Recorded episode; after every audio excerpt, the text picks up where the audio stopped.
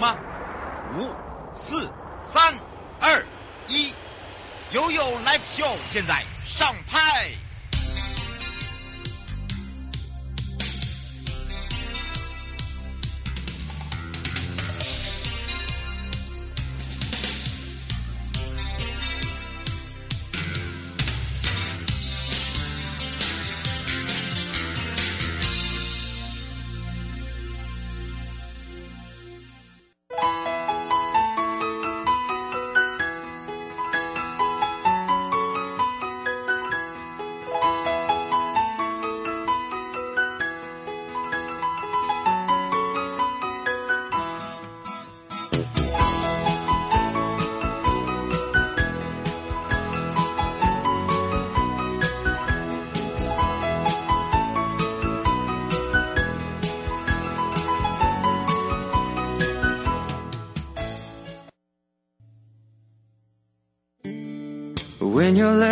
Work like they used to before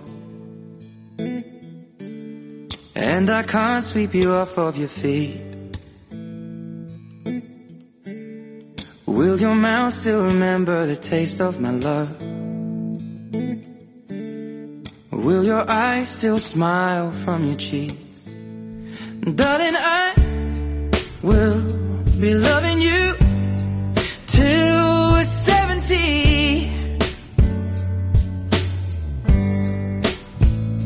And baby, my heart could still fall as hard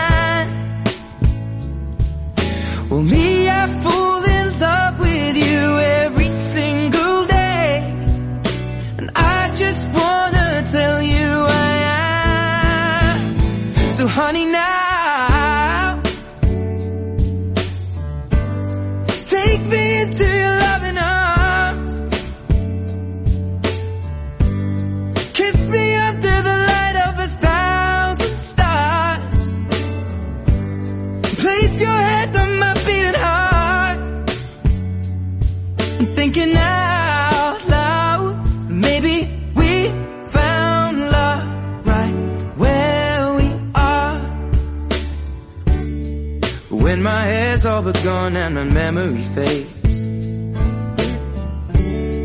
And the crowds don't remember my name. When my hands don't play the strings the same way. Mm, I know you will still love me the same. Cause honey, your soul could never grow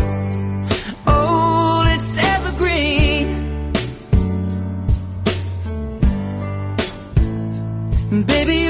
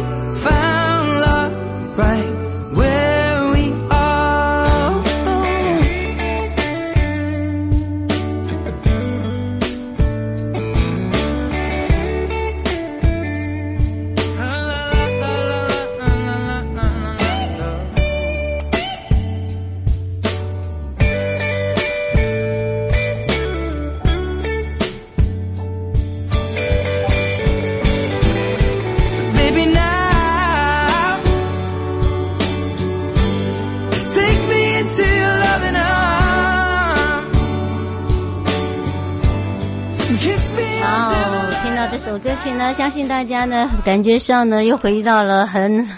很有那种 feel 的感觉，尤其在吃饭的时候呢，会让大家心情非常的好。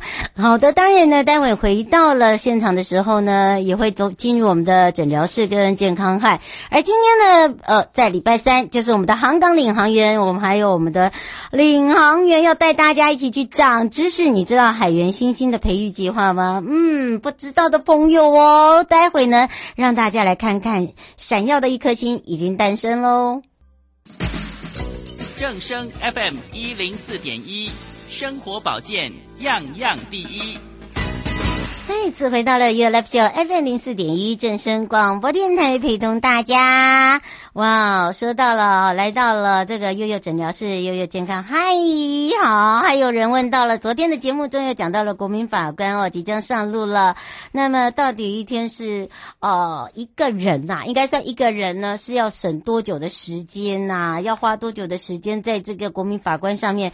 待会呢？嗯，在我们的生活法律生活法庭，今天回到了台湾高等检察署，确定的时间，待会瑶瑶来告诉你。好的，当然呢，今天诊疗师也要来帮忙大家呢，解决听众朋友的问题哟、好，除了呢，呃，大家有发现今天怎么开始又有的那种冷的感觉？还有听众朋友问说，到底这个流感可不可以打？得过流感要不要打？给大家一个一个临床的知识哦，如果你现在已经呃这个临床有中奖过了，基本上它就很像我们的 COVID-19 Omicron 一样，它会有一个所谓的呃这个保护潜这个所谓的潜伏期，就等于是现在是安全期，但是不见得是一定安全。呃，基本上呢，就是说你平常的睡眠要足，免疫力呃一定要让自己呃补满。好补好哦，就免疫力在下降的时候，一定要特别的注意了。那如果你还没有打这个所谓的流感疫苗呢，还建议大家哦，尤其是年纪越小的要要打，或者是家有长者的话，你看这个中年人哦，或者是年轻人哦，真的感冒哦，就变成一直咳咳咳咳咳咳咳咳咳。那么还有这个妈妈就在我们的 PTT 还有在 Message 里面就问到说，哦，最近呢有看到新闻，就是这个八岁的男童哦，并发症这个脑。脑炎呐、啊，到底是怎么回事？不是只是一个流感吗？也可以的，这个了解一下吗？是可以的。呃，不过呢，我们常在这个临床期刊里面有看到一些哦，就是因为不是过去正常常发生的急性脑炎的年龄层，好，就等于是儿童的年龄层啊，这是属于个案，因为他个案呢本身他看了他的资料哦，他又没有所谓的这个慢性病，所以基本上。他自己也打过疫苗，好，就等于说这个小朋友打过了两剂疫苗，他不是打三剂。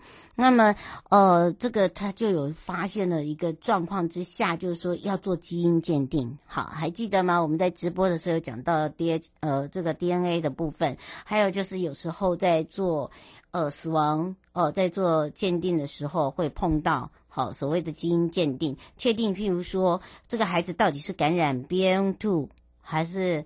呃，其他的一些呃新变异株哈，因为现在的病毒都是很多种类，那也呼吁大家，如果你没有打过疫苗，那如果你已经感冒过后，就是你已经呃的，就是重感冒，我们简单讲就是流感，好，可能医生会跟你很直白的讲。好，那这个状况呢，可能就会一开始就是全身酸痛，一直狂咳、狂流鼻水，它是阶段性的，然后可能要烧个三天等等，那就变成说你要吃正常，好，就是把自己的免疫力一定要增强，让自己来去对抗那个病毒。那等到比较好的时候，你还是会有所谓的干咳，那这个时候就真的一定要调养，一定要把这个咳嗽治好，不然就变百日咳。因为现在的疫苗非常的多，像呃，你说有没有打？流感疫苗，如果说你已经感冒过后了，就先不用打了，因为你身上就已经有抗体了。我们就是因为没有抗体才去打流感疫苗，疫苗它就是一个病菌，好，打到我们的体内里面，好，就像我们打打这个所谓的 Omicron 或者是新冠疫苗一样的道理。那当然呢，呃，这个时候哦，就会发现，就是说啊，为什么会有这个并发这么严重的脑炎？那就是要看它那个里面的成分基因，就是说它的并发，它是在呃这个案例基因的一个定序里面看看，说它是因为新型的病毒株，还是今天它自己本身的基因呢是 OK 的。好，那当然呢也会让大家知道哈，会更多的了解啊，因为他自己本身有疫苗，打疫苗，那这个疫苗不是流感疫苗哦，就是。像我们打疫苗的一般的疫苗，像 O Omicron、COVID-19，可能就是呃小像小朋友的话，经过你就是呃呃 BNT 啊等等哦。那当然呢，打疫苗产生的抗体呢，基本上你还是要打完三个月，三个月它才会慢慢的哦、去哦这个在我们生理里面的一个效果哦，那慢慢的去整个的一个呃降低，譬如说重症率啊等等，它不是马上你说打就 OK 的。还有就是说，去年你有打这个莫德纳次世疫苗的人，虽然有点不舒服，但是呢，基本上哦，他还是会有所谓的预防预防啦，就是所谓的重症的部分。哇，好，当然呢，还有一个就是说，很多人会认为说，对于那个接种疫苗有一些疑虑哦。其实基本上呢，呃，你打，譬如说，有些人建议说，哦，左边打流感，然后右边打疫苗。我个人认为说。基本上你都是把你的病菌打到身体里面，但是你都不知道你的身体里面到底它的影响力，譬如说它的抵抗力可不可以去抗对抗，因为你打进去是病毒，所以基本上如果说。呃，没有尝试过，我不建议说左打左手打疫苗，然后右手打流感了哈，就是说一个一个来会比较好一点。那像这个百日咳的部分，像日前这个卫生福利部呃这个疾管署就有发布了，那、呃、这个首例的所谓百日咳群聚事件哦，就是一个十多岁的国中生，然后呢他接触了大概有十八个人。呃，四十八个人，不是十八个。然后后来呢，这个百日咳扩散惊人呐、哈，所以呢，基本上，呃，很多的这个小儿科医生呢，或者是一些医学部就会一直提醒说，百日咳的疫苗呢，基本上它的效能是十年，好，所以青少年族群十一岁以后呢，你应该就要追加打百日咳三合一，好，来避免自身感染。那是所谓的少年族群，因为他们有一个群聚哦，有发生这样的一个情况。那么另外一个，因为百日咳的初期状况呢是不明显，就很像我们在咳嗽一样。但是你知道吗？那个感染那个百日咳，它的时间效期真的很长。哈，依据那个症状呢，它就可以分为三个时段。好，一个就是进入黏膜期。就是不明显，你就好像自己感冒了，简单讲就这样。然后再来，这个时候就是传染期最强。所以为什么说一个呃国中生他有感这个百日咳，然后他以为是感冒，然后他跟这四十八个同学们在同一个班级，然后就整个就传染开了，哈，超过新冠这个肺炎跟疫呃这个所谓的新冠。的一个这个重症的状况，好，那当然呢，它的一个发发酵期哦，大概要拉长到一到两周。那进入它的正发期的时候，就是咳得很厉害，然后都是干咳，有时候咳咳到哈，那整个脸都是涨红的，好，而且呢，咳到都会流眼泪。好，我真的是看有看过有类似这样子的一个临床状况，而且要维持一两个月，最后才是慢慢的恢复期。所以如果说你基本上好，你的抵抗力又不不大哦，那就真的很可怕。那为了避免这个，你就戴好口罩，好，这是最好的，因为它的病毒扩散力太强。那另外一个就是说，它可以一个病毒株好就可以传给十个人。好，如果你没有控制好的话，甚至十五到十七都是这样一个传一个，一个传一个。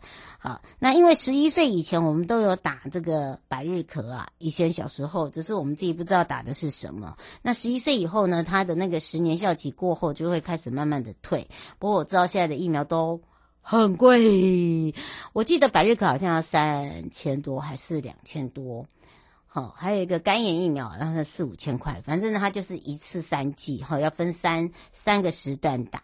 好，很多人认为说，哇，这个哇哇哇哇，好，大家都在哇，那没办法，因为呢，基本上青少年呃年轻嘛，这个对抗病毒效能力本来就比较好，那当然，这个病状不明显的时候，有时候往往大家都会猜错，就以为说应该还好吧，应该是感冒。结果后来才慢慢发现，并不是哈，它不是感冒。所以呢，基本上要小心。那如果年长者就惨了，哈，基本上感染的话就是肺炎跟呼吸道衰竭，好，最终呢就是完蛋。这个很多人都会造成遗憾，所以呢，基本上就是不要轻忽那个咳嗽。好，有些人就觉得说，哎呀，那没什么。你如果对一些一般的青少年这些哦，因为他抵抗力比较强，因为他平常都有在运动啊，在动。那你如果说家中有这个长者的话，就因为他基本上卧床比较多，或者是很少外出，那你又把他传染到家中的话，基本上就很麻烦。好，所以这时候可能自己做自己做长辈的啦，自己做晚辈的啦，要特别的注意。如果你家中有小朋友或者是长者的话，好，要要特别的注意了。哈，尤其是青少年，或者是你是新生儿的父母亲，好，该打就打了，没办法，这个钱该花就真的要花了。好，甚至呢，小朋友或者是家中的这个长长长者哦，至少呃可以降低降低感染率了。好，这个没有办法。好，那另外一个还有就是，哦，有人问到说，哎，最近呢，他还有看到一个这个临床的案例，就是狂狂冒诡异的淤青呐。身体就是不小心撞一下就有淤青，或者是莫名其妙怎么会有淤青？然后他就问说，这到底怎么回事？后来呢，就有人呃还没我还没回应，就有人在下面说，哎，要不要去看一下你的呃血脂，就是去抽血看一下你的肝脏。好，或者是什么器官？那后来才知道，就说有一些人的身上会很诡异的，突然呢去冒出很多的淤青。好，那基本上呢就会担心说，哎，是不是撞到了？一开始可能没有那么的在意，可是呢，呃，经由哦，这个常常是一下子左手，一下右脚，然后一下子又是哪里哦，所以基本上就会变成说。哎，这个就不能小看了，好，这就是有问题了。所以这个时候呢，你就基本上就就去大医院去检查一下。那如果可以照这个超音波最好，因为第一个你可以看扫一下你的肝，肝脏出问题最容易淤青。嗯，不管是撞到轻撞，或者是不小心碰到，非常容易。好，你看如果家里有肝硬化，我举例，我妈就是这样。有肝硬化的状况，哦，有肝硬化的情形，哈，有肝肝硬化异常的，肝功能异常的，基本上它很容易淤青，哈，那因为它很容易就是这个肝脏呢，这个脂肪肝，好，或者是它可能是 C 型肝炎引发的肝癌，或者是 B 型肝炎引发的，那肝脏长期发炎严重就是。它并非所谓酒精性的脂肪肝炎，它会变成是肝脏的纤维化，所以为什么会要抽这个抽腹水，甚至呢，呃，还会肝昏迷等等。但是那一路走来，它都有一个演变史，所以呢，基本上如果哦、呃、健康是最好。那如果真的碰到的时候，一定要特别注意。那因为最近有很多人都会不小心啊，呃，比较已经开始注重的所谓的健康了哦，所以呢，就会问了一些呃血友病啦，是不是得了血？也有呃血血的这个问题呀，啊，结果后来啊，呃，经由大家这样的一个建议哦，就发现哦，原来是肝脏有一些集结的病变。那集结还好，但是只要去内科化验，好，他就会去帮你看看你有没有异常的细胞。好，那如果有的话，基本上现在都有很多的微创。好，早期治疗是最好的，因为至少你发现的时候，这是属于肝癌的一个初期。那其实有三种淤青，我可以来跟大家分享。好，那包含了就是，譬如说你无缘无故，好，就是有乌青，好淤青，不论是呃不是外伤哦，就是莫名的，譬如说一下脚，一下手，一下呃这个腰啊哪里，一直都好不了。理论上呢，七到十天呢，淤青应该就要退掉。它如果没有退的话，它是往旁边扩散，就很像我们那个血，呃，就是很像我们那个血管血管一样，那个很纤维的那个细血管，啊，然后颜色你会觉得怎么又有点黑黑，哈，像乌青紫紫。一般淤青在退的时候，虽然它会扩大，但是它是变浅的，并不会变深。好，要有一个基本概念。那如果说它的颜色还是一样很深的话，那你就要注意，就是你的免疫系统的问题了。好，这个是在整个一个临床经验上面，然后呃长期在照顾妈妈的状况之下，会最了解这个状况。你可以跟呃收音机旁朋友，如果你家里有类似这样的家人，或者是说你自己先身上有类似这样的一个情形，真的就要特别小心。那至于为什么那个淤青好不了哦，有些人就会去推那个 去擦一些那个淤青药，可是还是不行，对不对？其实基本上呢，淤青就是缺乏什么，你知道吗？就是 C 跟 K。他还会觉得，诶，这 C 有听过，K 比较少，对。那基本上它就是一个呃药服，就是心率，像有一般的那种心率不整的药啊，心脏药、血压药啊，吼，基本上呢，它就会很容易造成淤青。啊，如果你有使用这些药物，那如果呢，你的肝功能、你的肾功能又不好，那甚至有肝硬化的状况，那就更容易。就像我讲的，它它很奇怪，它就突然这边一块淤血，然后突然一块，呃，可能大腿，可能手臂。可能屁屁那边好都有可能好的出现的，那那这个时候呢，就导致哦，你就会觉得好像是怎么了哈？基本上它就是血因子不正常，那才会有淤青。那有这样的状况的时候呢，也不要把自己当医生，好觉得没事就擦擦药，哦，去瘀药是没有用的。好，基本上你就去给医生做一个鉴别的诊断，而且鉴别不用太花你太多钱。好，基本上呢，至少可以了解你现在的一个目前身体状况。哎，这个健康，你有的这健康的身体，家人也是一种幸福哦。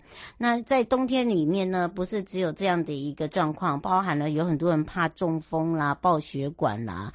其实，呃，冬天那个血管异常啦，血管呃这个突然爆血管的状况之下哦，是常常会，尤其晚上听到嗡音嗡音嗡音嗡，哈，这个是。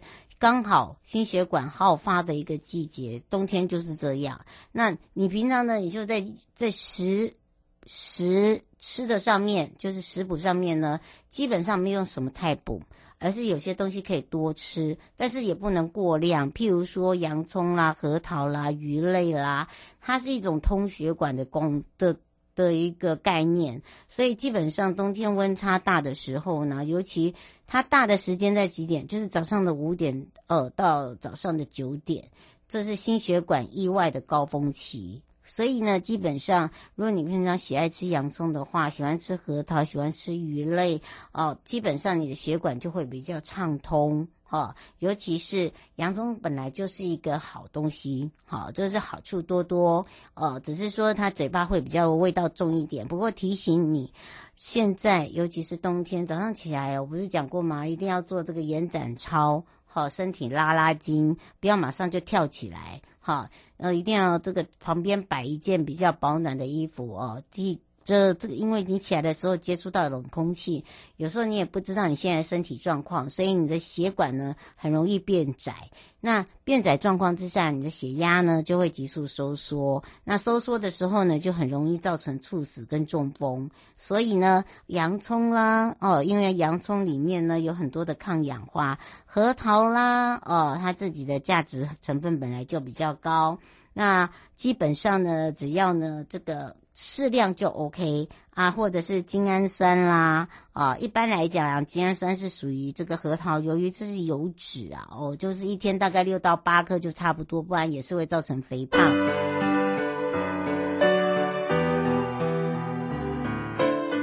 大家好，我是吴浩中，五年前因为肚子痛去看医生，经由各项检验证实为肝癌第三期，医生说如果不开刀了，就剩下半年的时间。全家陷入愁云惨雾当中。在开刀前，肿瘤突然爆裂，严重内出血，紧急送医治疗。手术后，我没有选择化疗及标靶，仅服用治疗 B 肝药物，且持续服用褐藻以及谷胱甘肽。一年半后，医生发现我竟然已经产生 B 肝的抗体，且肝硬化也好转了。因为肿瘤爆裂可能会产生的腹膜炎也已经排除。五年多来，我持续服用褐藻和谷胱甘肽，追踪检查各项指数也都在正常范围，连医生都说太神奇了。我找回了健康，珍爱家人，心中充满感谢。根据卫福部最新统计，台湾去年平均每十分十秒就有一人死于癌症。活力罗力特与台大医学院建教合作，研发出谷胱甘肽前驱酵母及褐藻糖胶，具有调整生理机能、排便顺畅、帮助入睡等功效。每盒定价三千八百元，正声听有优惠价只要两千两百元。咨询专线零二二三一四九一二一二三一四九一二一。建筑足以改变城市的样貌，人的未来生活。九年机构秉持善与人同、服务为本、千充自牧的企业文化，致力打造最优质的建案，曾参与十大建设、桃园机场、苏花公路等重大国家建设。建筑品质荣获国家金石、白金石建筑金狮奖的肯定。打造文化、质感、美学的建筑，蓄积改变城市的力量。九年机构。大胆！朕要你们泡一杯好茶，你们泡这什么东西啊？啊，陛下，您别怪他们了。来，试试臣妾精心挑选的福寿梨山茶。嗯，香气清雅，余韵浑厚，就像贵妃善解人意一样，深得我心呐、啊。这茶好，朕重重有赏。谢陛下。福寿梨山茶，茶中极品。订购专线零二二三六一七二六八二三六一七二六八。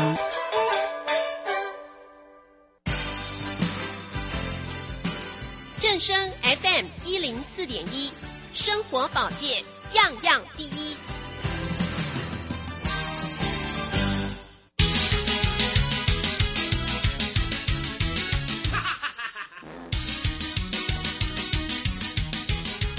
周休二日去哪里？找观光推销员就对了。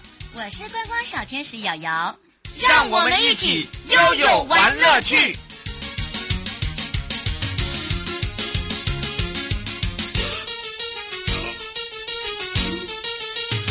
再次回到了悠悠陪你玩乐趣，梦想航道。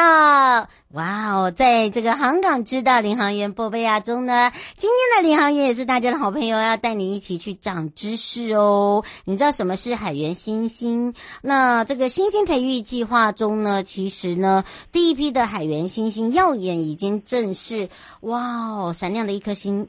诞生了，而且呢，你知道海员星星培育计划到底怎么回事呢？为什么要培育这些所谓的海员星星呢？好的，你是那一颗闪亮的星吗？我们要赶快开放零二三七二九二零哦，让交通部航港局黄一桥科长又回到我们的现场，让他跟全省各地的好朋友、内地朋友、收音机旁跟我们网络上的朋友呢，啊，赶快来打个招呼了，哈喽。嗨，各位悠悠 Live Show 的听众朋友，大家午安！我是交通部航港局的科长一桥。那今天很高兴又再次能够跟大家在空中见面，谢谢。而且每次一桥科长啊带来都有一些好消息，而且呢都是大家没有听过或者是听过，然后呢一知半解，结果呢呃经由我们的一桥科长讲了才知道。而且今天要讲的就是这个海员星星哦，你想要担任我们这个海员星星吗？啊，不是那个星星哦，啊也不是天上。的星星哦，是我们的海员的一颗星星星。这个呢是一个新成员的一个计划哦。那当然呢，这个时候呢，我们要赶快来请教一下呃，易桥科长来告诉我们大家，这个海员星星培育计划呢，它是一个什么样的计划？主要针对的年龄层，还有呢，它所服务的对象又是什么呢？请教一下科长喽。好，那海员星星培育计划呢，这个部分是由我们航港局邀请我们的航运业者，像长荣海运、阳明海运、万海、裕民、中钢、光明跟世邦海运等这七大航商，我们结合国内的各海事校院的教学的资源，那优先提供奖助名额的机会。给博幼基金会辅导的对象以及我们海事院校的学生，那我们提供就学期间的奖助学金、住宿以及生活的津贴。那从就读海事校院的这个期间的奖助学金，一直到毕业后的就业呢，我们提供一条龙的培育资源。当然。呃，我们在这个计划之外呢，我们也同时鼓励能够辅导呃家庭里面的家长可以转换跑道，担任船员，也可以透过乙级船员训练班密集训练合格之后呢，也可以上船工作，增加工作机会。嗯，罗先生想请教一下一个问题哦，就是说你针对的不是年轻人，而是针对了如果说是呃有类似这样的一个执照，或者是担任过呃船员的，都可以回国，是这个样子的意思吗？嗯，应该说我们这个计划海员新兴培育计划呢，我们有呃针对年轻像高职的学生就读航轮科系的，还有大学，我们三间的海事院校。当然，除了这个之外呢，其实我们针对一些呃家庭的家长，就是如果他们有意愿。转换跑道的话，他可以透过另外一个方式，就是我们的乙级船员训练班。透过这个训练班训练合格之后，其实他也可以呃上船工作。嗯，是，嗯，但是好像呃不是一般的呃，就是还是要用所谓的考试啊，或者是说有有训练过才行嘛，对不对？对，一般就是如果是乙级船员的话，其实他只要报名我们的乙级船员训练班，那经过密集训练合格之后，就可以直接的上船工作了。嗯，所以呢，请大家要这个特别注意一下哦。那基本上这个没有办法，就是说你还是一定要照着我们的一个方式，只是说我们不是针对只有学生。那如果学生是这样的一个科系，诶，都欢迎做报名。刘小姐说：“如果孩子是以这个科系的话，要怎么报名？”呃，我们的计划的部分呢，呃，我们会在计划的部分做一个公告。那我们在公告海源新兴培育计划的时候呢，同时我们也会发函给所有的呃，就是高中学校。那高职生的部分，呃，像国中生，我们会鼓励。呃，你在选择高职的话，你可以选就是呃有航轮科系的职校去就读之后，其实入学之后你就可以去申请我们的海员新兴培育计划。那在大学的部分呢，如果你是呃就读我们的海事校院三所，像呃台北海洋大学或是高雄科技大学，或者是我们的台北。对，呃，台北海大这个部分，如果你是在学期间的学生，你也可以透过学校的推推荐的这个部分，参与我们的计划的遴选。嗯，是，所以呢，请大家要把握哦，我们这一次的一个时间。而这海员新兴培育计划中，我们有讲到，它是经由产官学，还有社区，还是社会。还是有包含了这个呃学校哦，这些整个把它结合起来。那这些单位呢，诶，怎么样来去慎选？还有就是说，这些单位怎么去跟航港局哦来去做一个这个接洽跟合办？他们所提供的这些培训的内容，还有产官学的一些代表哦，怎么样来去做一个互动？我们是不是来请教一下科长？好，那我跟大家说明一下。我们海员新兴的这个计划，透过产官学社的合作，我分别说明一下。其实官方的代表就是我们的交通部航港局，也是我们这个计划的主办方。那产业界的部分的代表就是我们的航商。我刚刚前面有介绍过。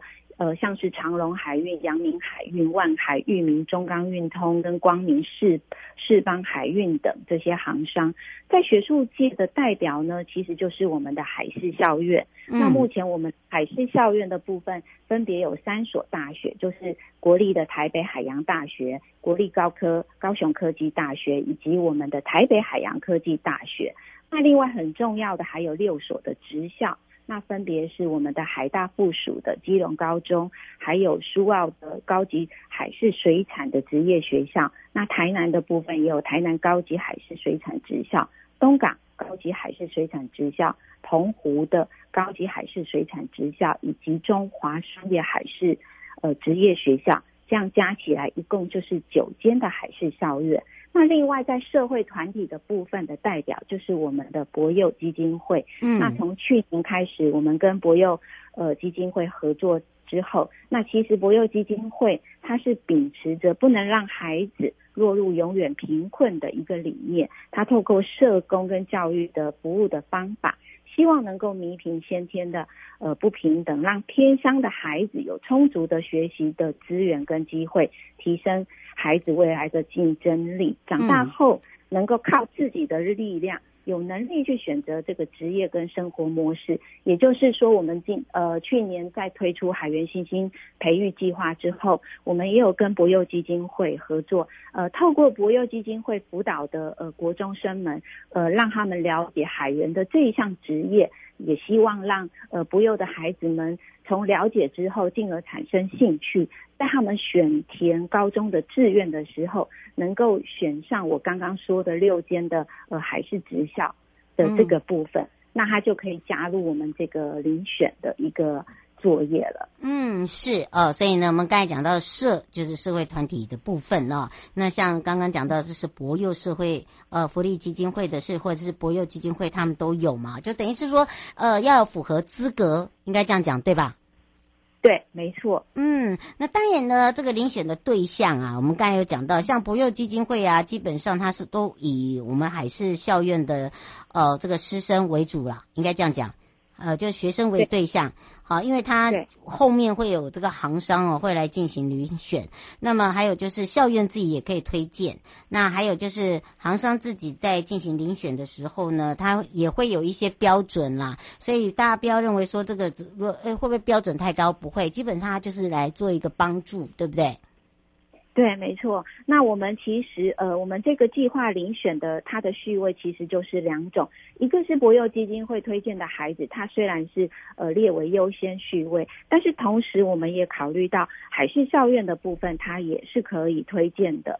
那其实推荐出来的学生，最后我们会交给行商进行遴选。那行商在针对学生的遴选的时候，也有参照教育部的一个认定的标准，那分别是其实是大家所熟知的，第一个会是以中低收入户的学生，那第二个序位就是呃身障人士的子女，第三个就是如果是特殊境遇的家庭子女的部分，第四个就是我们原住民的学生，第五个是家庭突遭变故的学生，第六个就是家庭生活水准较为低落的学生，那最后一项就是我们。我们的一般学生，那航商也会透过这样子的序位的方式来做呃学生的遴选的部分。嗯，其实，在这个疫情之下，我们以前还有办一些活动，对不对？不过呢，在疫后的时候，我们还是有一些持续的活动啦，就是说，至少要让呃一般的学生啊，还有这推动这个计划，鼓励更多的人了解嘛，也来参与我们这个整个一个海事校院。那像今年的话，航港局呢，其实在五月的时候有签订一个 MOU，对不对？对。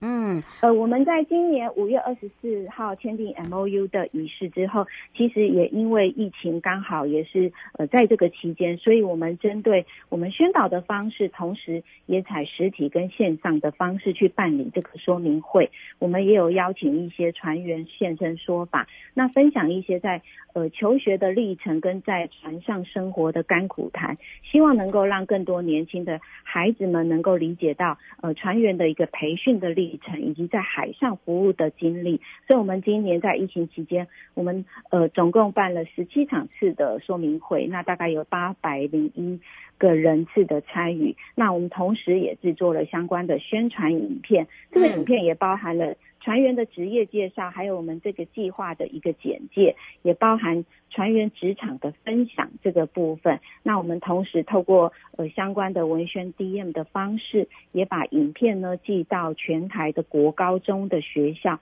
也同时有针对一些重点偏乡的国高中去加强做宣导。是，我觉得就是说，现在呢，我们有很多的一个方式呢，都是产官学，再加上呃，这是所谓的社团，呃的这些一起来帮忙协助哦。那当然呢，呃，这次办理的一个这个执行效果，因为它不是第一届了嘛，对不对？呃，去年一百一十一年应该算是我们的第一届，对，而且这个成效有没有呃超乎你们自己所想象？呃，我想这个。海源新星培育计划，我们是从一百一十一年度开始执行，也就是说，去年是呃第一次透过产官学社这种方式的合作努力，呃，来开始这个计划。那其实在，在呃去年的这个整个计划执行下来的成果呢，其实我们在海源新兴培育计划向下扎根的部分，航商也提供了我们四十五位的名额。那另外在学士后多元专长培力的课程呢，我们有五十一位学生入学。那在产学合作的奖助金的部分，也有六十七位的奖助名额。那以及船员训练班的部分，有一百一十七位的人参训。所以呢，总计。去年一百一十一年度，我们提供了呃两百八十位的培训机会。那后续呢，我们有进行呃两次的媒合跟遴选的作业。所以我们在十二月九号的时候，去年十二月九号也有公告了我们海员新兴培育计划向下扎根的获选的名单的部分。那这个部分呢，一共有二十七名学生获选。嗯那因那因为这个计划其实它就兼具了一个公益的性质，其实也有助于提升航商的企业形象，也可以增加民众对于航运产业的好感与认同。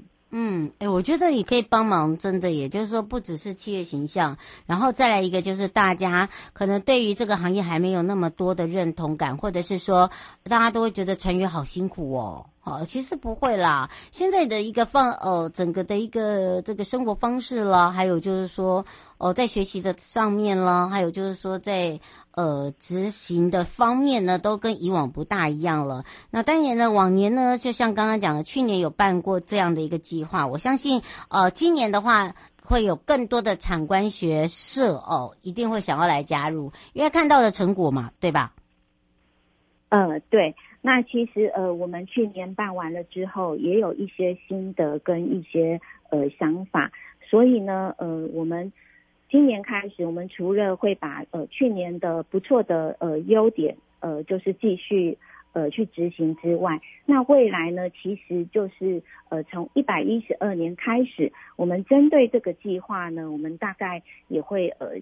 规划一些比较新的部分，譬如说，我们会办理教师的研习营跟学生的体验营。那针对学生自愿的选择，因为具有非常影响力的学校的教职员以及家长这部分，嗯、我们会办理呃研习营。那研习的内容就会包含，就是说对航运产业的这个介绍，还有船员这个职涯发展的介绍，包含。船员的养成的教育的这个介绍等，希望能够提升就是对船员职业的认识。那另外呢，我们也有规划说，能够带领学生能够参访船员实际的工作环境，像参访国内的船员专业的训练机构啊，嗯，或是操船呃那个模拟机的部分，去观摩这一些相关的训练课程，希望让学生能够身临其境。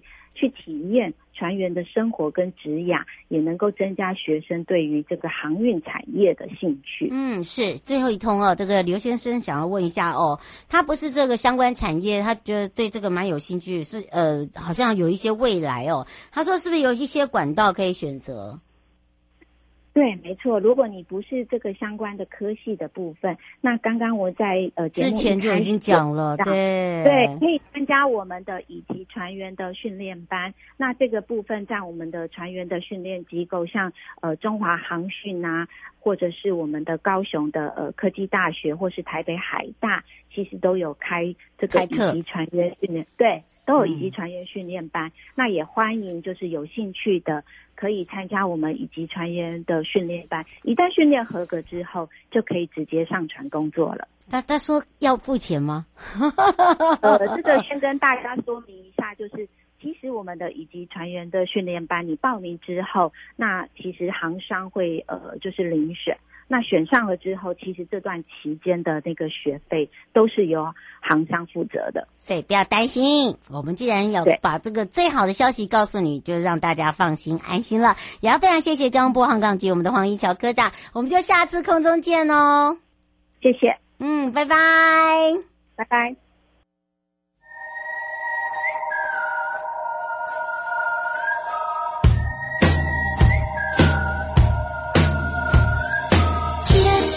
that you will every day. Make up and dress, are you ready to go? Whether it's great, it's your holy day.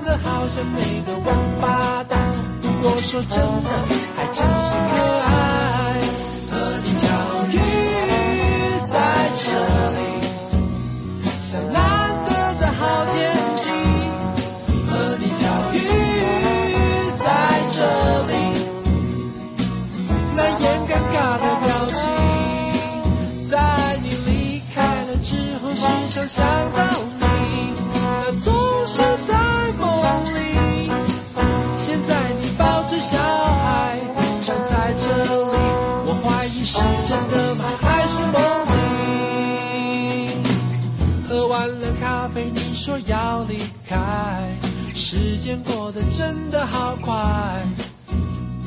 曾经和你编织的红色地毯，而你却和别人走完，是无奈。又能怎么办？遗憾不如把我现在，把你的电话号码放进了口袋。谁说有小孩我就不能期待？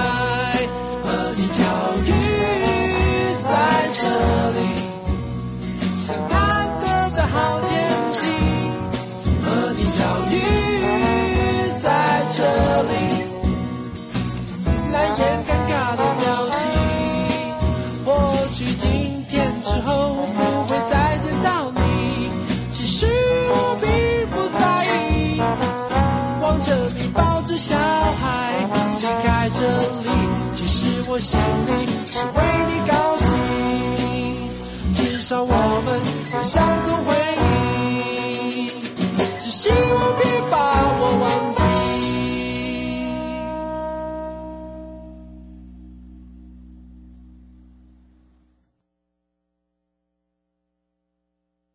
多么美的分割画面！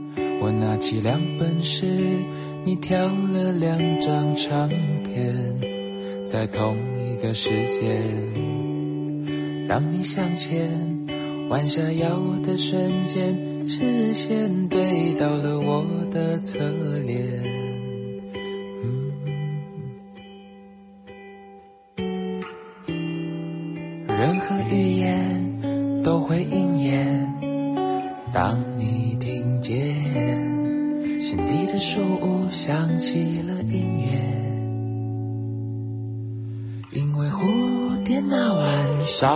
的消息，绝非偶然，那是宇宙飞夜里早已的安排。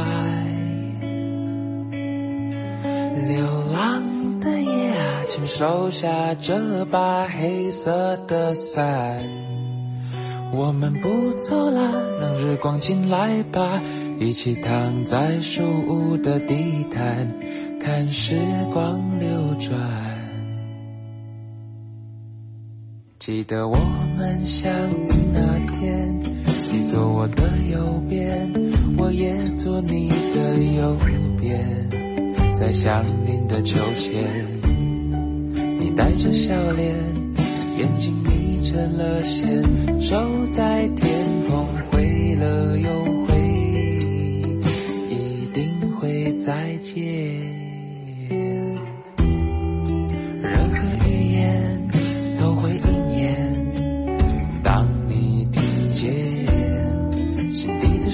树屋响起了音乐，因为蝴蝶那晚。捎来的消息绝非偶然，那是宇宙黑夜里早已的安排。流浪的夜啊，请收下这把黑色的伞，我们不走了，让日光进来吧，一起躺在树屋的地毯，看时光流转。